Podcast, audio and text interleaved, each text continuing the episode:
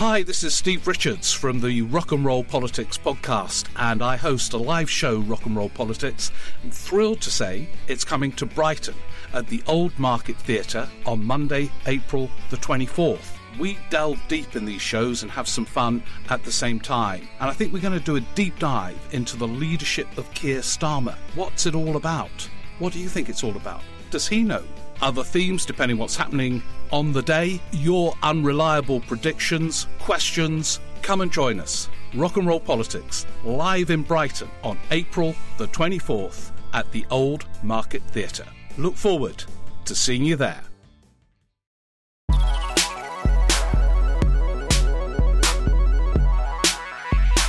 Hello and welcome to Oh God What Now? I'm Alex Andreou. Why are you still in your dressing gown at 11am? Don't worry, I'm not omnipotent, just playing the statistics. On Tuesday's edition, Fall of the House of Starmer. Labour's poll lead is narrowing. Can Keir Starmer find the right message and the right tone? Also, GB News is morphing into Fox, the Tory party morphing into the Tea Party, Liz Truss is on a US tour, and the worst news is that they might let her come back.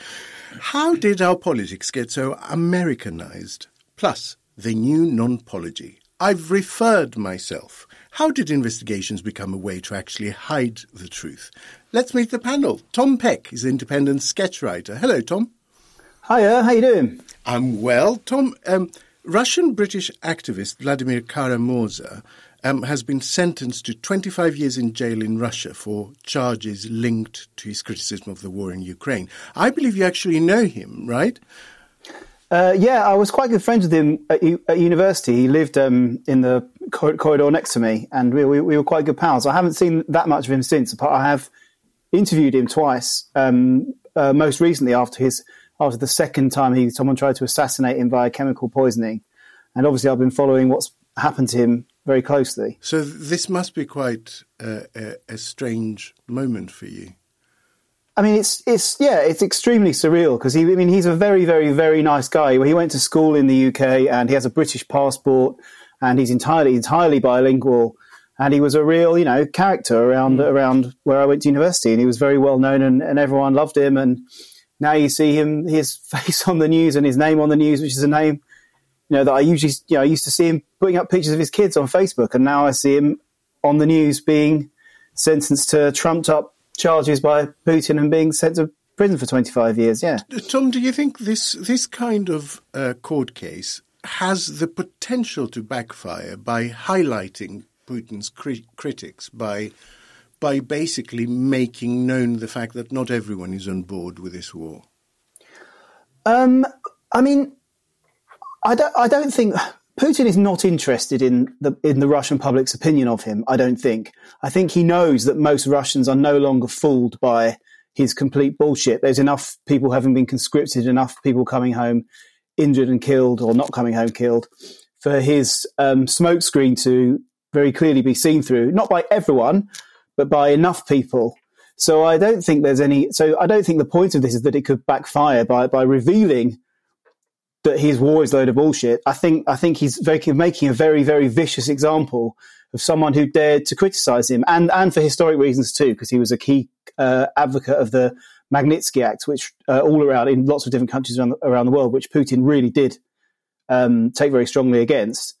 Um, I mean, it's not sustainable, right? You can't hide reality forever, and that's sort of what um, Vlad. We, we we all call him Vlad, even though Vlad is short for Vladislav. But anyway, um, you, you sort of you can't hide reality forever. I mean, it, it has to fall apart, but the time scale and the process through which it all fall apart falls apart, and who has to suffer in the interim. Well, no one really knows that, do they? I mean, I, I don't profess to have an answer, but I, I mean, it's clear that you can't that Vladimir Putin can't pretend that the world is flat forevermore.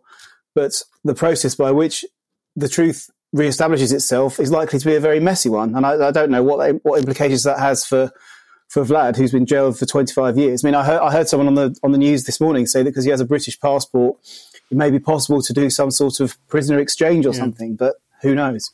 Well, we wish him and his family well. Seth Thévoz is a journalist and author of Behind Closed Doors, The Secret Life of London's Private Members Clubs. Hi, Seth. Hello, hello.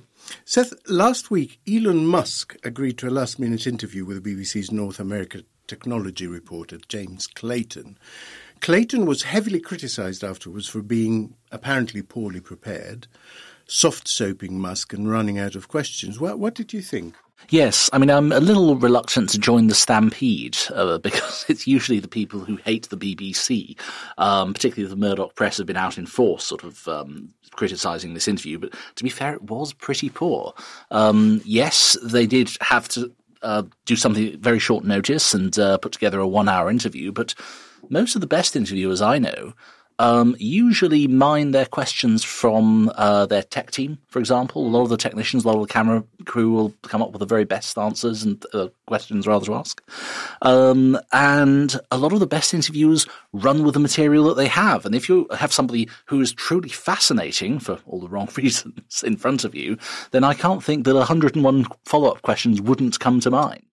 Joining us is the is the proper person on the panel, senior associate editor of the New Statesman, Rachel Cunliffe. Hello. Fresh from sampling the far superior bathing waters of the Aegean Sea, I understand. My home. It was so Where did you clear. go? We were in Crete. Oh. It was wonderful. And yes, I took a picture of the sea where you could see all the way to the bottom, and I tweeted it and tagged Thérèse Coffey on it.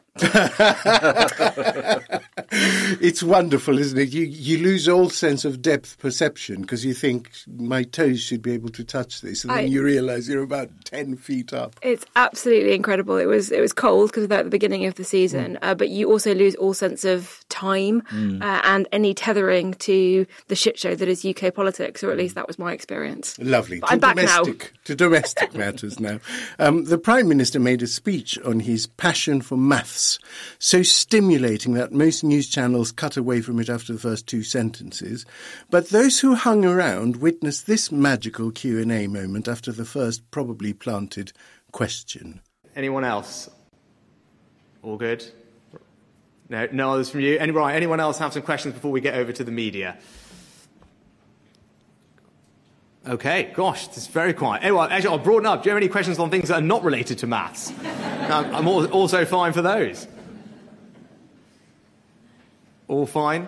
Right, okay, well, let's, uh, we'll turn to the media for some. Uh, Rachel, is a cultural aversion really the obstacle here rather than the horrible teacher shortage that means in 45% of state funded schools, m- maths is taught at least in part by non specialist teachers? I mean, that's a mathematical equation that you could give Rishi Sunak, isn't it? If if nearly half of state schools don't have the math teachers they they need, uh, how poor will the math teaching be, and what impact will it have on the future of the economy? You could ask him that. You could ask him- 45%, I would say.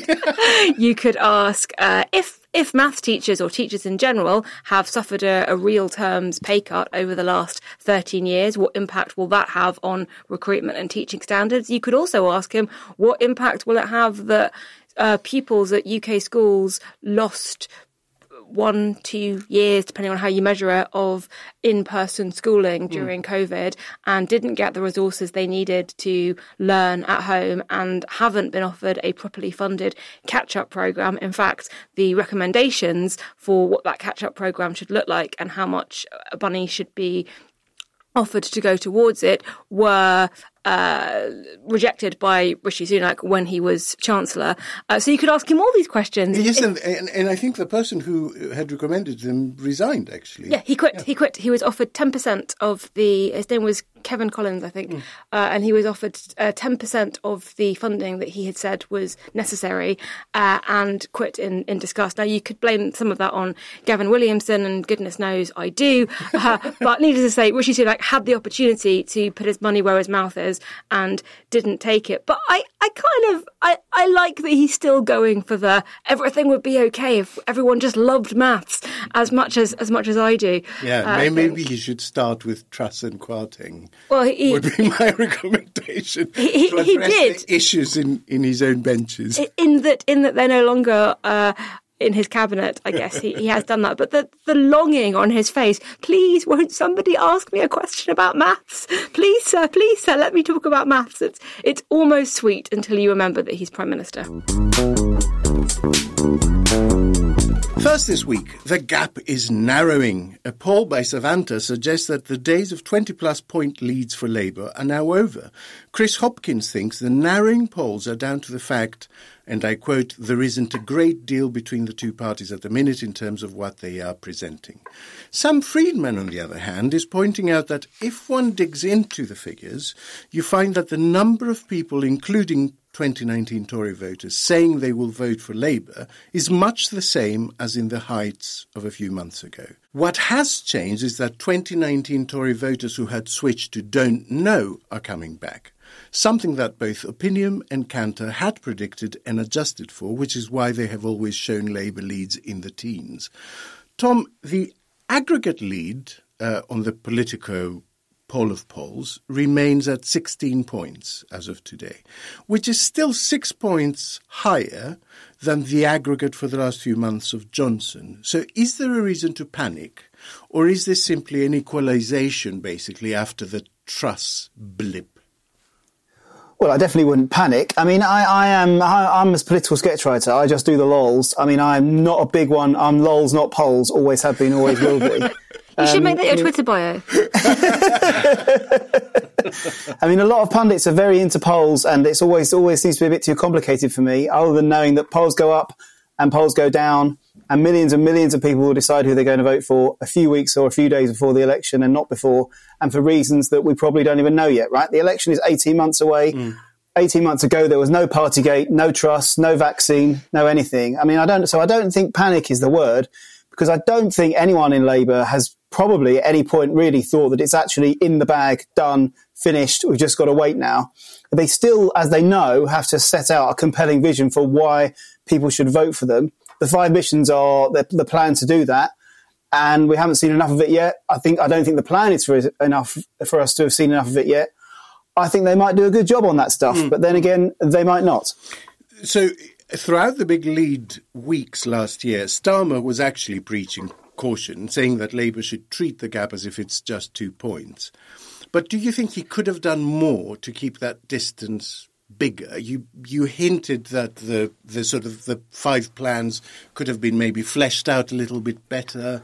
Well, maybe, but that's only if you if his goal is to try and keep the gap down at this point in the electoral cycle, and it may be that he's not really thinking very hard about that. I mean, Labour's big poll lead, as we've kind of already discussed, was caused by an incredibly incompetent prime minister, like detonating the economy, jacking up everyone's mortgages, and being chucked out after six weeks. And that sort of gift doesn't really come around very often. I, I mean, it's never come around before anything on that scale.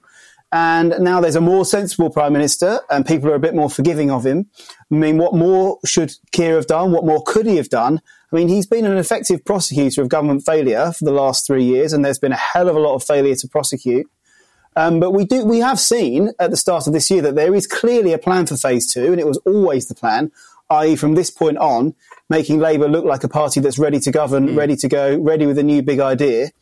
I mean, the only proactive thing he can do is to make that case more forcefully, but I don't think he should necessarily be tempted into doing it. I think he has a clear timetable to lay that stuff out and yeah. should possibly not be worrying too much about the polls being a bit narrower than they were three months ago when they were already pretty favourable. Yeah, I think I agree because there is a danger in peaking too soon. Um, Rachel Starmer railed against the opposition for opposition's sake, as he called it, of the Corbyn years. Um, but these attack ads, they're, they're causing a lot of complaints internally within the party. What are they, if not just opposition for opposition's sake? So the attack ad story is really interesting. There was a Times article recently by Patrick Maguire that suggested, uh, and I'm going on his reporting entirely, that Starmer didn't actually know about them, didn't sign them off. Uh, they weren't his idea, and neither did uh, Yvette Cooper, the, the, Home Secretary. So these are ads that basically show how low convictions are for rape, for child sexual abuse uh, over the last couple of years, mm. and are blaming Rishi Sunak personally for those figures. We know that Labour Labour wants to go very tough on crime in the next election. We've had Steve Reed, who is uh, the, the, the shadow policing crime minister, uh, go very very hard about antisocial behaviour and. Um, a, a lot of a lot of messaging that sounds like it could have been taken from from the Tony Blair era, uh, but they are really negative ads, and they are unfair in the sense that Rishi Sunak is not personally responsible for how many rapists get convicted.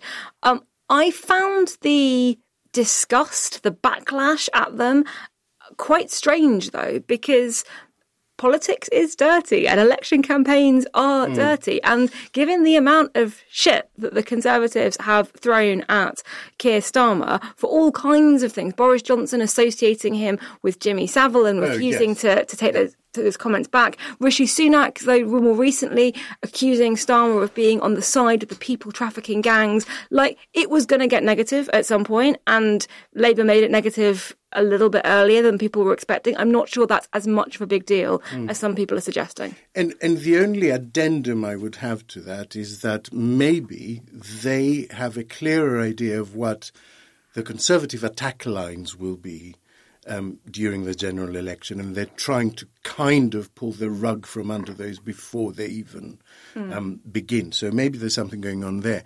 Um, I wanted to ask you the Conservatives can rely on a sort of big rump of right wing press to label Corbyn a terrorist or splash a photo of Ed Miliband eating a sandwich for weeks, while Labour have to basically generate their own negative campaigning. Do, does this reveal a structural disadvantage for Labour? Well, if you had. Uh someone from the right on this podcast, if you had Matt Goodwin, for example, he would say that we are all the new elite and everyone working in media is is uh Seth is nodding at me. Yes, we're the new elite together. That everyone working in media is put down that caviar. That's in our North London suburb. Uh, in our in our, in our bunker, uh, that we are woke and left wing, and that therefore there is such a cultural bias in favour of the left that we really need these right wing papers to go hard on on left wing politicians. Um, uh, so just throwing that in there as a as an example of balance. Uh, look, the right and the left always have different uh, uh, ammunition when it comes to fighting mm. elections. They have different places the battlefield takes place.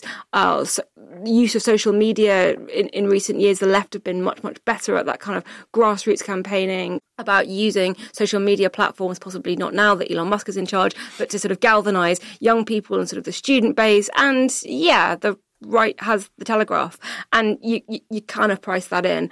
I kind of think though that the next election in about 18 months is basically going to be fought on the grounds of does it still feel like the country is falling apart and which of the two sides do you think will do a better clear up act? And that, that that's it. It's really that basic. Mm. seth with over a year still left until the election could it be that what we're seeing is a, a, a little low risk test run of attack ads by Labour to see whether actually in an electoral environment they help or hurt them. Yes, but that's normal practice. I mean, you find that by elections, council elections are always used as a test bed for the big themes that mm. might come along in the later general election. Um, what you find very often is that actually there are very few surprises come the general election.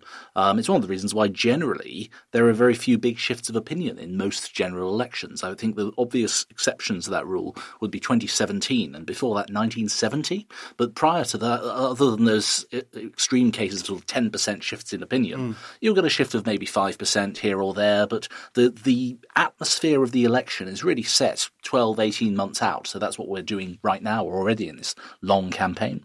The Tony Blair Demon Eyes poster, uh, I think most people will be familiar with it.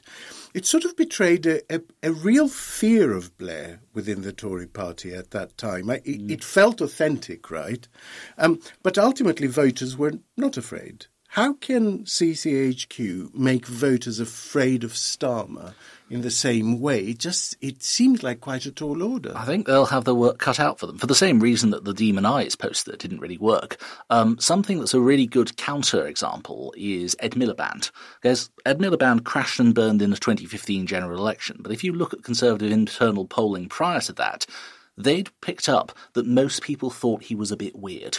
And that was an impression made very, very early on, mm. say two, three months into his leadership. If you remember, for example, the interview where he's asked the same question, or sorry, different questions uh, half a dozen times, and he comes up with exactly the same robotic answer, the strikes are wrong, etc., etc. And people just cottoned on to the fact that this was someone a bit geeky, a bit anarchish, they couldn't necessarily connect to. Starmer had a very good start. I mean, he's he's having a, a bit more difficulty now, with people questioning, you know, should we be doing better? All these kinds of questions you usually lob at any leader of the opposition.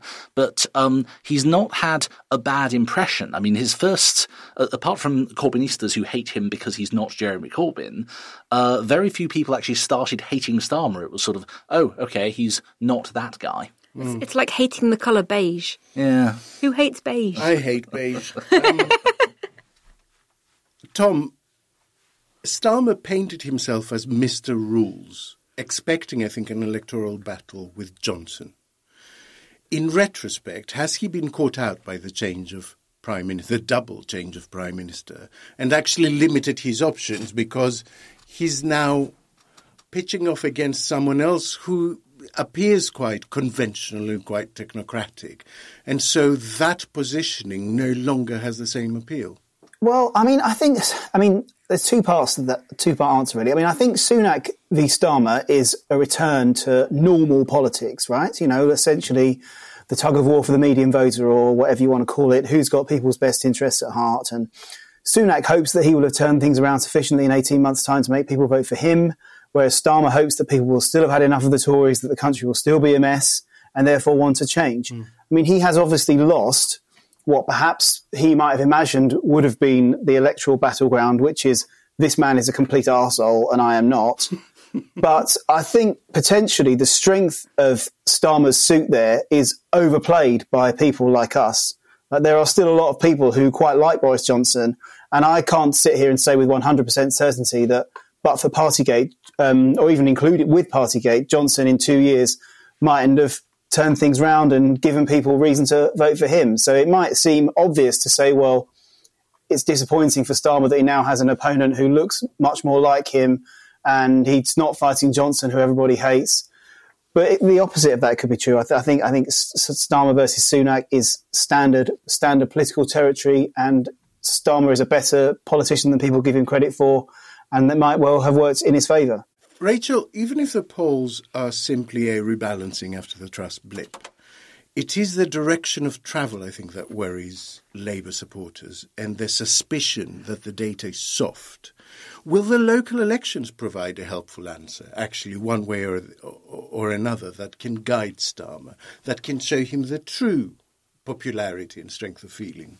So the local elections are useful uh, as a barometer, or this, this, is all according to my colleague Ben Walker, who is polls, not lols, although he is lols as well. So. um, but, but uh, his, his sort of way of looking at it is you look at the swing uh, and you look if the swing in various seats matches up to what the polls, it, obviously they're, they're, they're, council seats, they're not sort of constituencies, it's a bit different. But you look at those areas and you look, do, does the swing mirror what you're seeing in the mm. polls. And if it does, then the polls are broadly accurate, uh, which they they have been for various by-elections that we've seen recently. And if they're not, if Labour win the seats but they don't win them by the margins that the polls would suggest they would, then you've got reason to worry. And the Conservatives will be looking at them in the same way as well. The Conservatives will also be looking at them in terms of are we having our vote kind of squeezed in the North Red Wall kind of areas by Labour and in the Southern True Blue Tory seats by by the Liberal Democrats. Um, so all the parties are kind of going to be using those as, as an assessment. But to go back with what we were talking about at the start of this topic, it's not really about people switching from the Conservatives to Labour. It's about how many of those who voted Conservative in 2019 are just fed up with the party, fed up with the chaos, fed up with politics in general, and are going, I can't be doing with this. I'm not going to vote. I don't want to talk about it anymore. And how many of them will come back into the fold as election campaigning really ramps up? And that's not something local election results can tell you. It's mm. too far away, too much can change. And again, it's, it's really going to come down to do people feel richer or poorer? And are they motivated enough to put all the chaos of the last couple of years behind them and get out and vote Conservative again? And we're just not going to know that. And there's not really a lot that Labour can do about that.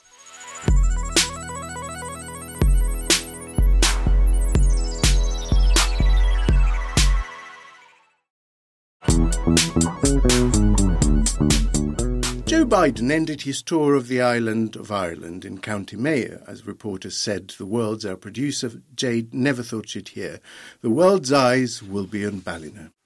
As Biden charmed lowercase Irish Republicans, Liz Truss was failing to charm their uppercase counterparts in Washington, blaming the woke markets for her kamikaze mini budget and warning our nations are becoming social democracies by the back door. Oh God, no, no, not social democracy. Why?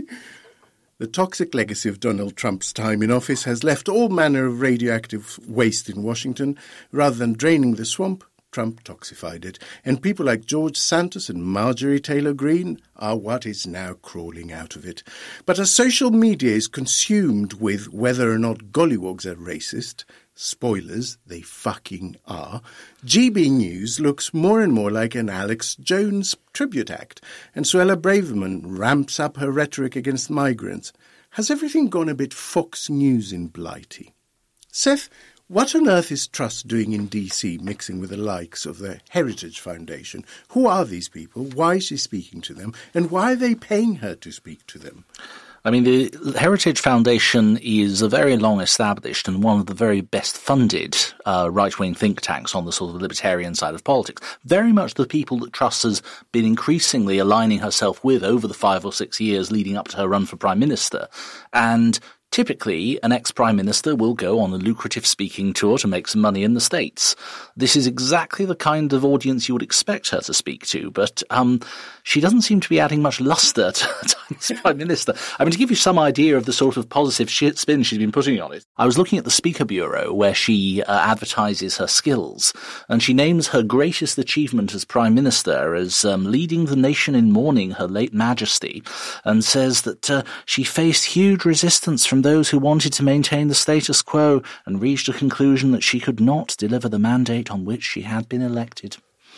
Oh, that is that is one for the euphemism record books, that isn't is it? Just extraordinary. I am just floored by that. So basically, her biggest achievement is wearing black and yep. failing to curtsy, trying not to fall over while curtsying. I mean. Bloody hell. It was a short spell in office. There wasn't much else to choose um, from. Let's talk about this speech. She blamed higher taxes on woke culture. I mean, what does it even mean? Echo question. Uh, this is exactly what her audience would want to hear. Um, remember, this, this is the ultra right of US Republican politics, but this is something that's yeah, been... but it's not the idiot right. No, but no, it's the, the, opinion former. They really believe this stuff. I should say that I, on another podcast at another time, I will tell you about the the time that I accidentally went to a conference of libertarian right wing think tanks in New York, where the Heritage were you were, were young, needed the at, money, etc. I didn't know what it was, and neither did the organisation who sent me. But that's another story. They genuinely mm. believe this stuff. I sat next to two people, one of whom ran a think tank in the Philippines uh, that helped uh, target police corruption uh, that was uh, really sort of holding the, mm. the, the, the small local economies back. And the person next to me was like, I made sure that Florida didn't have to uh, follow the rules of the Affordable Care Act. I was just mm. like, these two things are not the same. Mm. Sorry, digression over. Back no, to no, no, totally. I mean, the, bear in mind that we talk a lot about dark money in British politics, but the amount of money in British politics is tiny compared to in US politics. Uh, the amount of money that would make you consider to be a big donor to the Conservative Party wouldn't buy you half an hour with a congressman in the US. So th- this is the big time for Liz Truss. This is her cash in. Wow. Um, Tom, uh, in the Indie last week, you proposed that Liz Truss makes Donald Trump look normal, seeing as it's maths day on the podcast. Could you show your workings? Uh, by all means. I mean, it was a bit of a flippant comment, but what I argued is that the worst thing, the single worst thing Donald Trump ever said stood out on its own, and that was that you could cure COVID by injecting someone with bleach, right? Yes. Although he, he never actually did that. He just said it. And if he had done it, as soon as the patient died, I suspect he would have stopped doing it, right? Truss, meanwhile, injected the economy with, with bleach. It did die. She was struck off, but she is now going around the world saying it wasn't her fault. The problem was that she wasn't allowed to inject enough, and also that she was forced out by an anti-bleach injection lobby known as the establishment, and that's why everything's screwed, and it's definitely not her fault. I mean, it was only really a joke, although now I go through the argument again, I essentially do mean it. Do you think things are worse, actually, in our politics, that they have become more right wing and more polarized? Or are we doing the thing people always do of romanticizing what polit- politics was like in the past? I mean, def- definitely. I mean, politics um, in this country and in the US has not recovered from 2016. It's not, we have not recovered from Brexit, and I don't really see how we do, apart from just hoping to basically ignore it, because there's not really much of a, of a way the political culture can recover from it. Um, and social media has obviously made things worse. And I think I'd, if I can, I, let me answer this by trying to go back to Labour's attack ads, which I know we've already talked about. But the, the, the reason people like us were horrified by it is because we want, we believe in a sort of when they go low, we go high type thing. And because in this country, there's only been one party of government for 13 years, the general deterioration in, in political culture and in which is fueled by a massive, complete change in like information architecture, if you know what I mean, has happened on the watch of one party. So people like us blame it all on that one party. And actually, when you see Labour's attack ads, you think, oh God, maybe maybe this is how things have to be from now on. I you say the wrong thing to get it talked about, and maybe that's just maybe we haven't really come up with a way of challenging that. I mean, I remember David Cameron said after the 2016 referendum that someone tells a lie and then the person telling the truth has to go over there and talk about the lie, and so the lie wins. And we haven't really come up with a way out of that. And I think he was absolutely correct to say that. And he said that seven years ago, and we're no closer to an answer. So, of course, things are worse, and I don't actually know how you fix them. Rachel, um, uh, nobody embodies that Trumpian toxification of the Tory party more than Home Secretary Suella Braverman, I think. Um, one senior former Tory MP has called her a bigot um, last weekend. Former Tory party chair Sayeeda Warsi toured studios um, calling out what she described as racist rhetoric. Is the rise of someone like Braverman, especially when it comes to immigration, just the inevitable consequence of Donald Trump's success? Has he provided a model, as it were?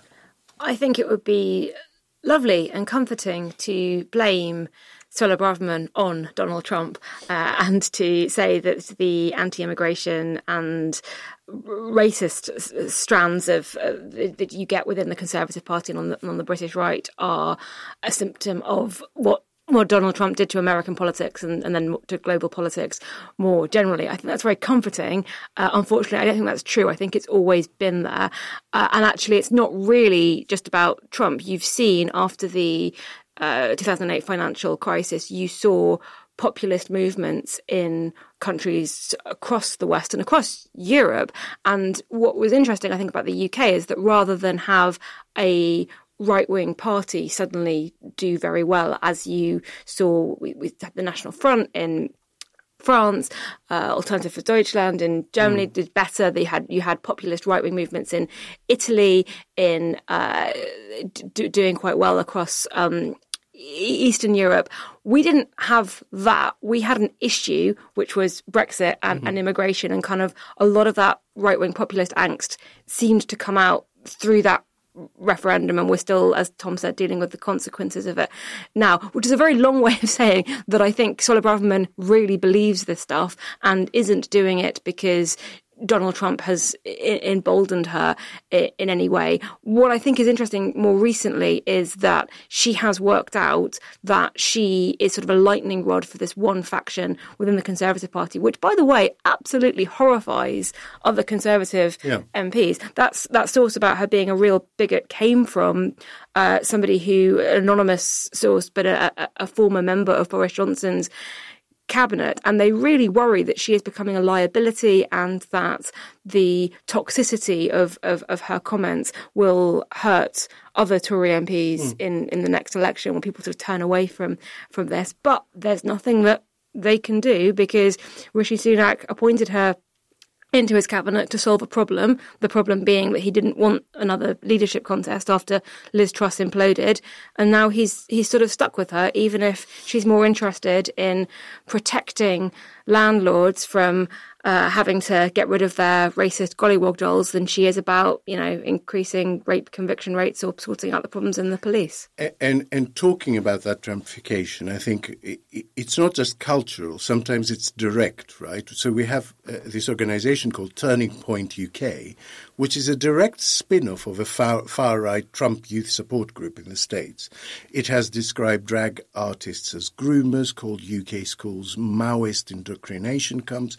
It, it's held protests alongside anti-Islam pastors. Um, opposition parties have called on the Conservatives to cut ties with the group. Turning Point says it has no formal links to the party. What, what's going on here? So it doesn't have formal links to the party, but it does have links to individual Conservatives. The uh, Conservative MP, Marco Longhi, is the group's honorary president, and he's been facing calls to step down from that role. And, you know, the usual suspects. That seems like quite a formal link. I'd say. Uh, but he, like someone in your party is the president of this bloody thing. But not, I guess, with the blessing of the party. It's not an official conservative link. It's the link uh-huh. of a conservative MP. Is mm. is kind of the argument. Um, and then the usual suspects, Priti Patel, Jacob Rees-Mogg, uh, Lee Anderson, who we always seem to talk about on this podcast, have, all, have all kind of praised it. Um, I think what's interesting is that we need to get better at understanding in this country that a lot of our culture war flashpoints are directly imported from the US and they are not necessarily relevant to uh, British culture and, and, and, British society. But the kind of the whole row over drag queen story hour, which was totally manufactured by a, a, US group that then sort of exported it over here. And now we're talking about it like it's a headline political issue. Oh no, some local libraries might have performances for children that have performers in drag that parents are not forced to take their children mm. to. Let's have protests. Let's make it an issue that we raise at Prime Minister's questions. It's entirely fabricated and, and manufactured. And it is a kind of direct result of while, importing their culture wars into our political spaces. While simultaneously, I should point out, fawning about how they grew up with Lily Savage. Oh yeah, but the, what, what was that argument? Um, she she she wasn't woke. There wasn't a woke bone in her body, apparently. Sure. Yeah, yeah. Um, that makes sense. Seth, I listened to the Speaker of the Irish Parliament addressing both houses for the Biden visit, celebrating the contribution of immigrants, praising Ireland's progressive values, in parallel, watching our Home Secretary defend racist dolls. And I felt a real pang of anger um, both Tom and Rachel have identified Brexit as a sort of turning point in this, but was Brexit the start of Britain's reversal of progress or the consequence of it? Because that's not clear in my head. I think it certainly accelerated it. The context to bear in mind is the background of America's relationship with Ireland. Um, for example, you see this reflected in American politics in the way that being Irish American is a respectable, virtuous way of saying I'm working class. And you can say that, for example, if you're John F. Kennedy, who, accounting for inflation, is the still the richest president in history because Trump isn't that rich. And Kennedy, from this fabulously wealthy background, was nonetheless able to say, I'm Irish American.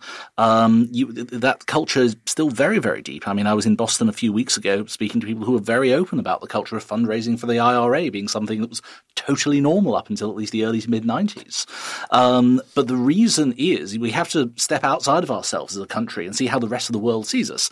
And when America thinks of Ireland and Britain, they see the oppressed and they see the oppressor. Um, you know, th- this taps into something very, very deep. And so we think of our special relationship, or at least we talk a lot about our special relationship with America. But right now, um, I think that far more heartstrings are being tugged at by the historic American relationship with Ireland. And this is something which has far more emotional buy in than uh, a special relationship which was based in no small part on Britain being a bridging point between the US and Europe. Mm, mm. And now that that's gone, what's left? Tom, um, GB News is now under investigation by Ofcom for breaking rules regarding active politicians posing as political journalists.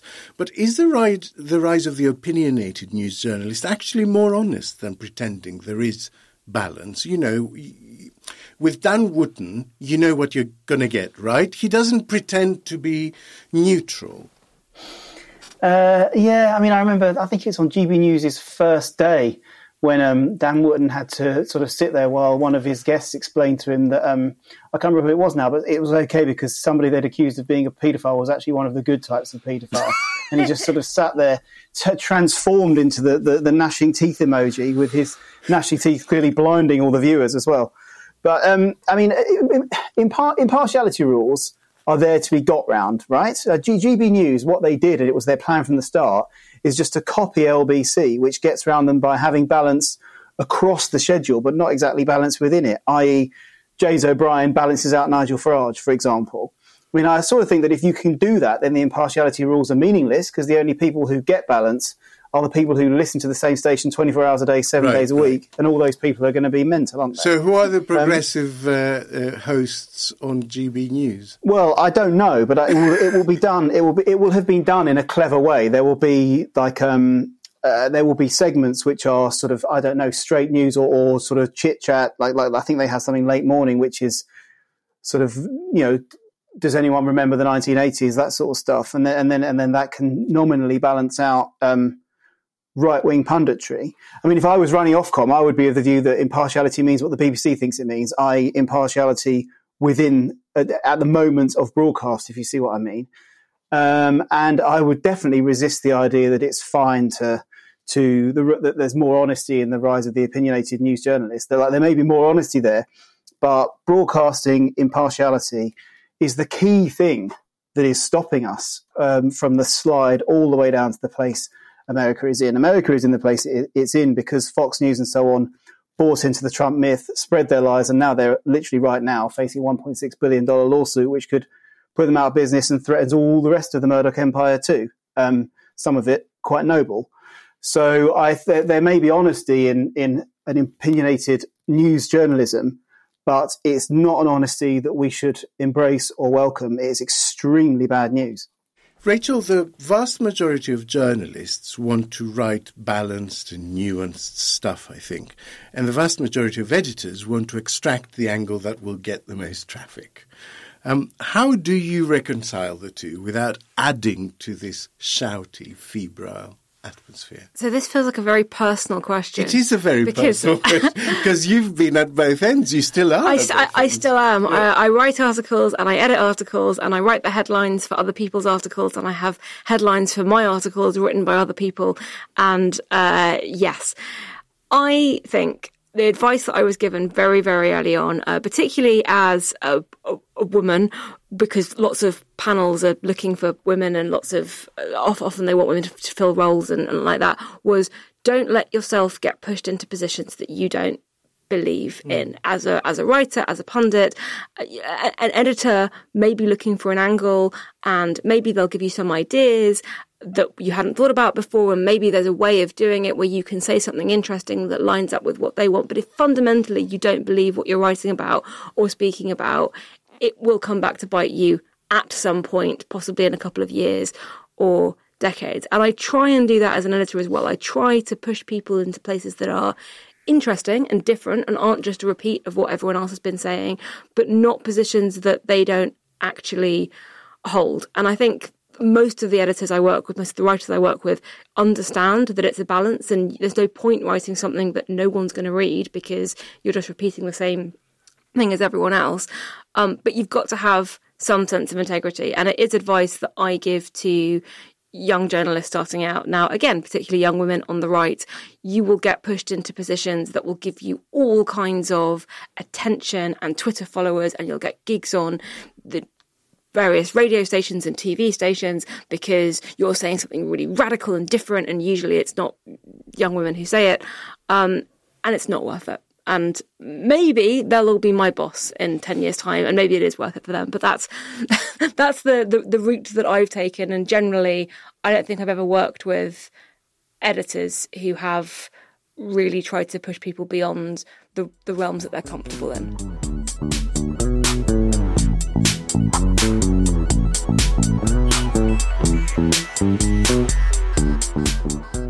Finally, a quick Google of the words councillor and suspended will yield all manner of madness from around the UK's hundreds of local councils. Last month, a Tory councillor was suspended for saying she didn't want pride sex flags on her high street. Another Tory council candidate in Blackpool lost the whip after he described the civil service as lazy pedo protection scum. They sound like the kind of people you want organising your bin collections. Then last week, Pembrokeshire councillor Andrew Evans was recorded apparently claiming that all white men should have a black person as a slave. At least that's the allegation. I am aware of such serious allegations being made against me, said Evans. This is why I have self referred to the Public Services Ombudsman for an independent evaluation. It is now in the hands of legal experts. It would be unfair on the process for me to comment. Rachel, how have we ended up in a place where admitting you said something you were recorded saying and stepping down can be seen as being unfair to the panel deciding whether to do like. I mean, are guilty pleas unfair to the judicial system? Uh, apparently so. This whole thing is bizarre. Uh, very few details we have, presumably because it would be unfair to the panel if we had any more details. But uh, I haven't been able to find the context for these remarks at all. Certainly, he hasn't denied making them, and I, I maybe this is extrapolation on my part, but I kind of think that if you didn't make those comments and you knew for certain it wasn't you, you'd say, you'd say so, wouldn't yeah, you? You would. You'd say um, so. But I, I, you wouldn't refer yourself. I have to say, I think uh, I've, I've self-referred or I've referred myself as a a euphemism for, for, for something else in, in, in my teenage experience. But there you go. Um, it's it's just deflection, isn't it? It's a way of making the story go away. You shut it down, and then you know that you're going to be found guilty because there are recordings. But you hope that by that point, somebody else will have done something more recently that captures Yeah. imaginations and captures the news cycle. It's incredibly cynical, and it's also quite effective. And it's this was a defence that Johnson used for everything, right? We're waiting for Sue Gray. Yeah. We're waiting for mm. Sue Gray. For ev- for Yeah. everything, there was always some external evaluation going on. By hiding himself behind an internal investigation, you can take the sting out of the, wrong, the wrongdoing in a way. You squash the sombrero, to use the great man's words. Are we now seeing the effect of having Johnson in charge percolate to local politics? I mean, I think people have always used that as a defence. I'm pretty sure there's a plot line on the thick of it where something something similar, sort of it, that, that that suggested. I think it might even be Yes Minister. It's suggested that this is how you make a story go away. What Johnson was able to do was do it on such a flamboyantly brazen scale that it's meant that a lot of people who ordinarily would have had the decency to just resign go, well, hang on, he could make it work. Maybe I can too. So I don't think it's necessarily a, a Johnson phenomenon, um, but I do think that his example has mm, emboldened, shall we say, uh, others to to try it. But on this particular case, I mean, we don't. Maybe maybe he didn't say it. Maybe the independent panel will will exonerate him. Um, he's not going to be a councillor for long, though, is he? He's just not. Seth, um, just before we recorded, it was announced that Rishi Sunak is under investigation by the Standards Commissioner over declarations of interest. Do we know what this is about? Yes, um, it's specifically around a company called Koru Kids, which, as of last month's budget, has received payments from the government. They're taking part in the pilot scheme. And Rishi Sunak spoke before the liaison committee a couple of weeks ago of MPs, and he didn't declare that he had any interest when he was specifically asked uh, how come some of these companies in the private sector do so well out of all of this. Um, it's unusual. enough- It's difficult given the scale of his wife's business interests to actually set them all out. But it is unusual when an MP is asked the question to not either immediately say I have an interest or chip in belatedly and say I, I should have mentioned. Just here's a clarification. Or maybe, I, you know, I, I don't know what you're talking about. I'll look into it or something. Yeah, yeah. Some kind of holding um, answer. He has too. That's the problem. They have too much money and too many interests in too many areas. And if he was, asked, it's too much for one man to keep track of. Tom, in, in a week where Premier League teams finally banished gambling sponsors from their shirts, why did the Scott Benton story disappear so quickly, do you think? In the Sting footage, he's bragging about how easy it is for the gambling lobby to get access to MPs. I mean, I think it disappeared quite quickly because he's a complete nobody and was absolutely banged to rights and was completely found out. I mean, it's a sting. I mean, it is, as you say, a sting. If you sting someone that well, they are incapacitated. There's no sort of, there's no chat to be had Follow around up. it. Mm. They're done. And, and yet I mean, he's I mean, referred what- he's referred himself to an inquiry. I mean, I mean, what did he actually say? I mean, there are a couple of things, but one of them was that he said to this proposing lobbyist, "Well, I'm an MP, and I can therefore hang around where other MPs, i.e., ministers, hang around, and I get a chance to say something to a minister. And if you pay me loads of money, I might do that for you." Now, I am not quite sure what rules you can have to prevent that from happening. Um, other than it very clearly being against the rules, which it is, and if you break them, you're in the shit, and he is in the shit. I mean, I don't know how you can. The fact that he was su- su- suggesting they pay him loads of money because for this unique opportunity he has of just basically hanging around in the staff room and getting hold of people. Well, what are you meant to do about that? Not very much. Is the is the network of local councils just too big for the parties to properly manage? Uh, we have 318 councils just in England. How do you prevent just nutters from having a, a say in which pothole gets filled in? Oh, I mean, that is a tricky question. I like uh, uh, what, what's interesting about politics at the moment. And we're, talk, we're talking about Scott Benton. Is in the, for example, in the 2019 election, uh, the Conservatives won a load of seats that they hadn't won for 50 years or 100 years or more, and they suddenly in Parliament are the sort of people that they put in those seats, I, as candidates, are the sort of people that they almost hope are never going to win, and then they did, and now they and now you have like this cast of really, really, really poor quality MPs. And of course, I mean, I, I've, I've, one of the strangest thing about politics, I, I, I, like all of us, I've been interested in politics all my life, and I have never really understood why it is a magnet for nutters.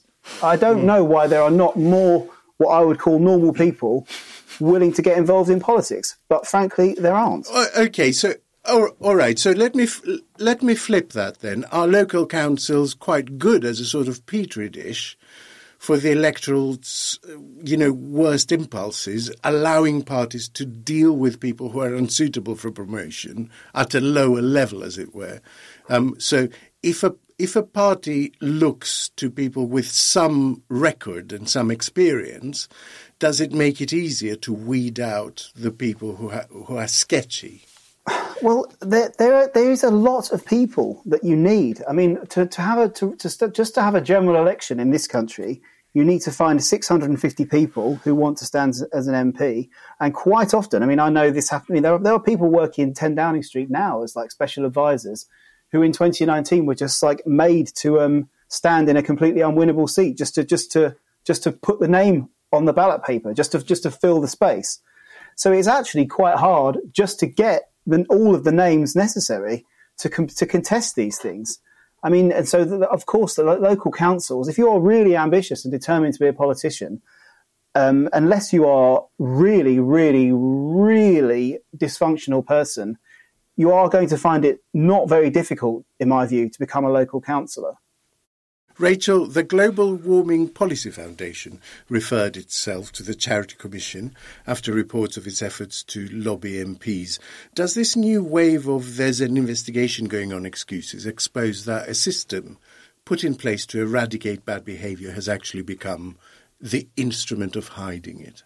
I, I was going to say that I don't think these systems have been set up in order to obscure what's going on or in order to provide cover or an excuse. So when individuals or organisations are asked about these topics, they can use the investigation itself as a shield. And I, I think that that's probably true of, of other commissions as uh, as well in other areas like the Charity Commission, uh, like the regulators, that while we have this idea that while an investigation is ongoing, we shouldn't touch it almost in a way that we do with sort of criminal trials. You can't comment on a trial that's ongoing. I mean, we all, anyone who's done a basic media law course knows that. And that has kind of extended into investigations in all kinds of other areas of, of life that are not in the courts. And actually, we could talk about them, but we just feel this deferential attitude of let's wait for the whole the whole thing to be wrapped up, by which point the individual organisation in question is hoping that everything will have blown over.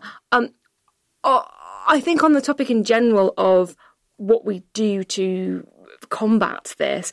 Uh, sorry, I'm just trying to work out if Tom's bit has come in or not. It has. It has, it right. yeah. Okay, I can go back because he talked about people in public life. Um, sort of more, more broadly on what we do to combat this, and this kind of comes back to are we getting the right people in politics at all, uh, and and how can we make sure that we don't get uh, absolute nutters organising our, our bin collections.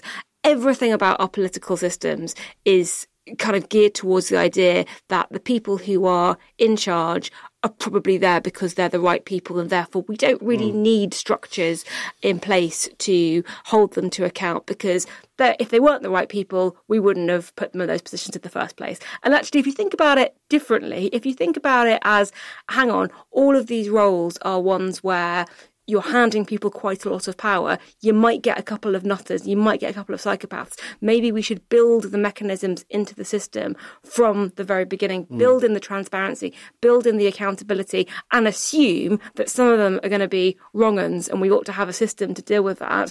We'd have a much better system. What we do at the moment is assume they're all thoroughly decent chaps, uh, and if they're not, I'm sure it will all get sorted out in the end. And actually, that's not really fit for purpose.